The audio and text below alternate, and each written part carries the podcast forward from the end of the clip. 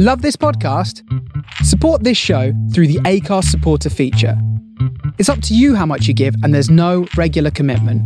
Just hit the link in the show description to support now.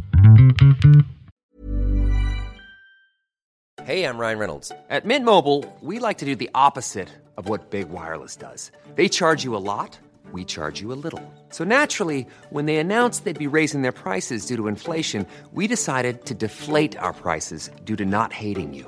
That's right. We're cutting the price of Mint Unlimited from $30 a month to just $15 a month. Give it a try at mintmobile.com slash switch. $45 upfront for three months plus taxes and fees. Promo rate for new customers for limited time. Unlimited more than 40 gigabytes per month. Slows. Full terms at mintmobile.com. Hey, it's Ryan Reynolds, and I'm here with Keith, co-star of my upcoming film, If, only in theaters May 17th. Do you want to tell people the big news? Right, I'll do. Sign up now and you'll get unlimited for $15 a month in six months of Paramount Plus Essential Plan on us. Mintmobile.com slash switch. Upfront payment of $45 equivalent to $15 per month. Unlimited over 40 gigabytes per month. Face lower speeds. Videos at 480p. Active Mint customers by 531.24 get six months of Paramount Plus Essential Plan. Auto renews after six months. Offer ends May 31st, 2024. Separate Paramount Plus registration required. Terms and conditions apply if rated PG.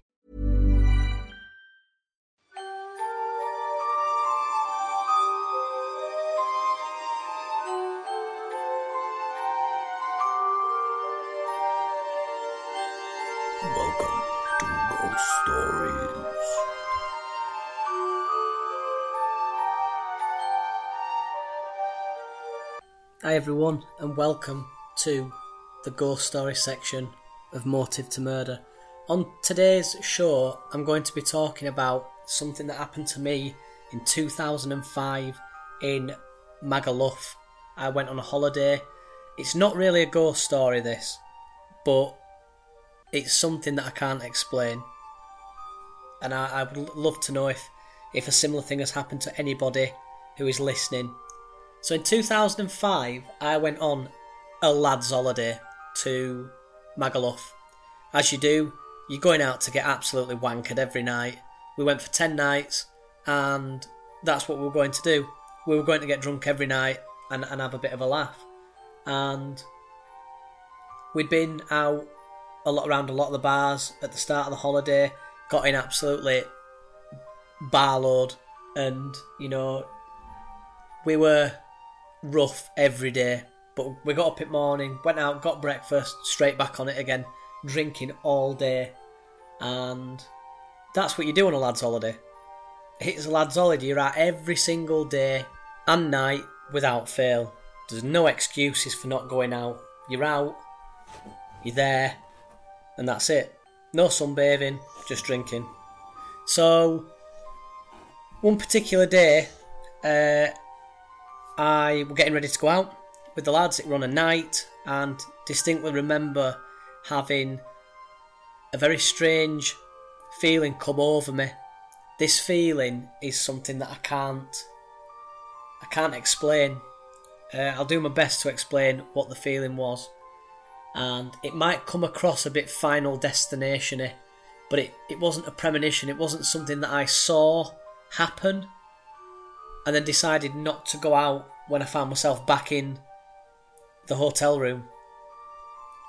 So, what happened was, I was getting ready and we were all just about to go out, and something hit me like a brick wall, and it felt like it was telling me, stay in tonight.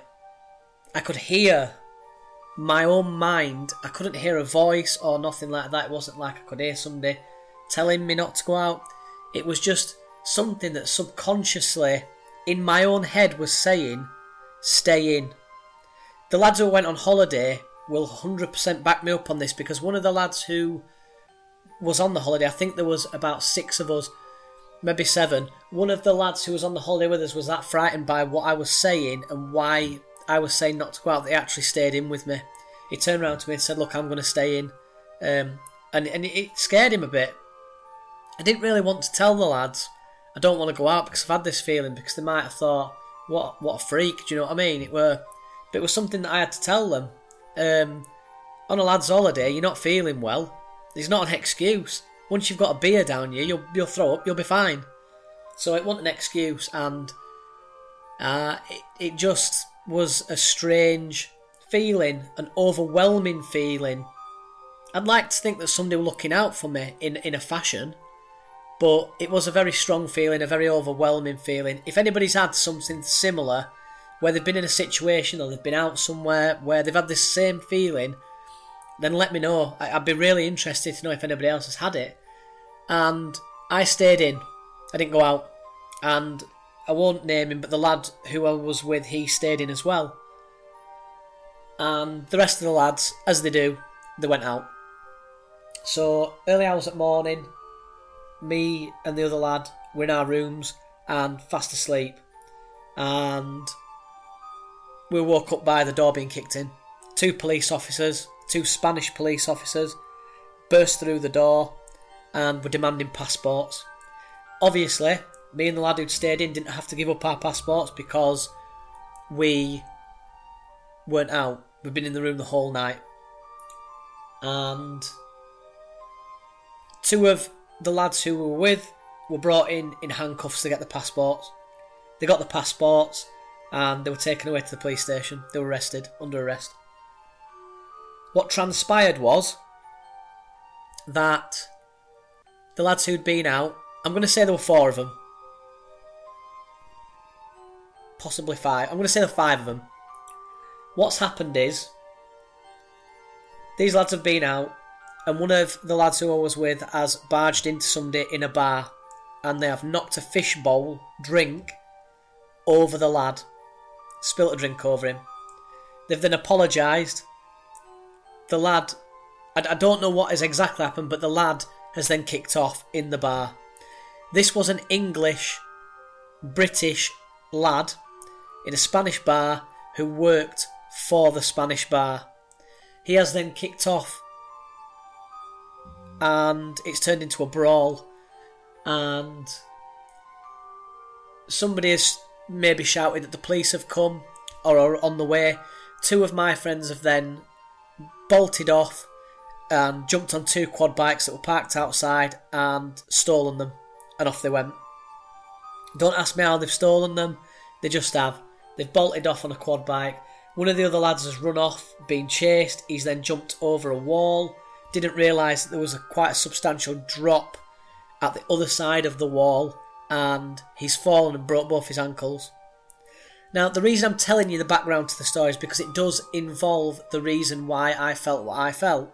I was feeling it for this reason.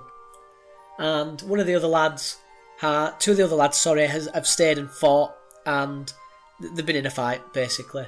And these are the two lads who have been arrested. Is the two that were in the still in the fight in the bar. So the police have brought them back to gain the passports.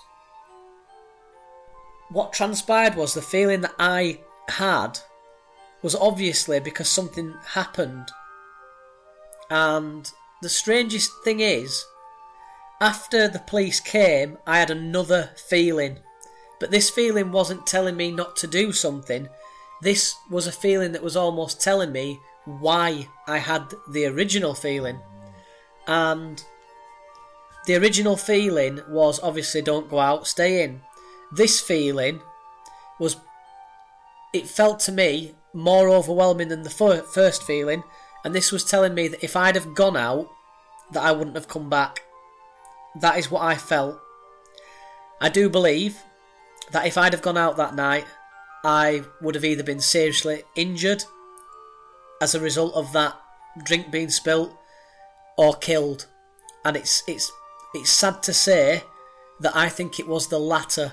I think that I would have been killed in Spain that night. Whoever it was or whatever it was that told me not to go out, I have to I have to thank them with all my heart. I don't know who it was. I would like to think that it was a relative, my guardian angel, whatever it was, saved I believe saved my life that night. And it's scary to think that that was the case. Because the feeling was it, it was overwhelming and almost stressful. If you have had a feeling like that, please get in touch with me and let me know if you've been through something similar because I haven't heard, I haven't spoke to anybody who's been through something similar apart from my dad, who we'll come on to next. I have felt that feeling twice. the second time that I felt that overwhelming feeling was I was out shopping and something was telling me not to go into a certain store. Uh, I won't go into detail about that, but the store was held at gunpoint and robbed. I didn't have the feeling after I found out. Again, I didn't find out why the reason was I wasn't supposed to go into that store, but two times I had that exact same feeling. And as I was shopping, I related it straight back to the Magaluf inc- incident, and I just went home. I took the shopping I already had, and I went home. So, I, w- I when I was in Magaluf, I rung my parents immediately and told them I wanted to come home. And I was only probably six days into a 10 day holiday. And I told them that I wanted to go home because I, I wasn't. It wasn't that I didn't want to be in Magaluf, it was that I was so frightened about the feeling that I had. I stayed the 10 days in the end, but the feeling was. I can't, can't. The only word I can use is overwhelming. I can't describe it any other way. And my dad had a similar situation a few years after, and he had the same feeling. My mum and dad were driving to a place called Skipton in, in North Yorkshire, uh, in England, and my dad was driving, my mum were in the passenger side, and he's got this fe- overwhelming feeling that he should turn his car around. And he told mum that it didn't feel right, and they turned the car around and went home. What later transpired was that if my dad had carried on that journey, he was it was highly likely that he would have been involved in a big car crash that involved seven vehicles along a certain stretch of road. And my dad remembers looking at the time, and then he was read later on the time that that accident happened. There's no doubt my dad would have been involved in that crash, and it's it's just odd. I'm not saying it's something that runs in my family, but it's strange that I've felt this, and then my dad has. It's almost like somebody's looking out for us, and it's it's odd. So that is my story for today. If it's not a ghost story, but it is a very strange story. If anybody has ever felt anything like that, please get in touch with me. Please, because I would love to know if you have had that sort of, I'm going to say premonition, but it's not a premonition where you're seeing, it's a premonition of feeling. And it's very odd. A lot of people say that they feel presences around them. This wasn't, this wasn't like I felt a presence, it was a feeling that I should not be doing something. Strange, really strange. So thank you so much for listening. And episode 8, we are going to be looking at Princess Diana. So if you want to listen to that, jump on to episode 8 of Motive to Murder. And I'm also going to record another uh, ghost story next week. I'm going to try and do one every week. I'm not going to put it in the bonus episodes from now on. I'm going to try and get more content out there. And if people want to donate towards the podcast, please do. It's entirely up to you. And I'm going to get the ghost stories out once every week if I can. If not, it'll be once every two weeks. So thank you so much for listening to this, and I hope that some people can reminisce with it. I really do because I don't know anybody else who felt that that I have felt, and it'd be interesting to know if anybody else has felt that. So thank you again for listening, and I'll see you in the next one where we talk about some really strange, I'm going to say apparitions and feelings that my mum has had when she was younger, and some of them are scary. Um, so yeah, so see you next week. Thank you very much.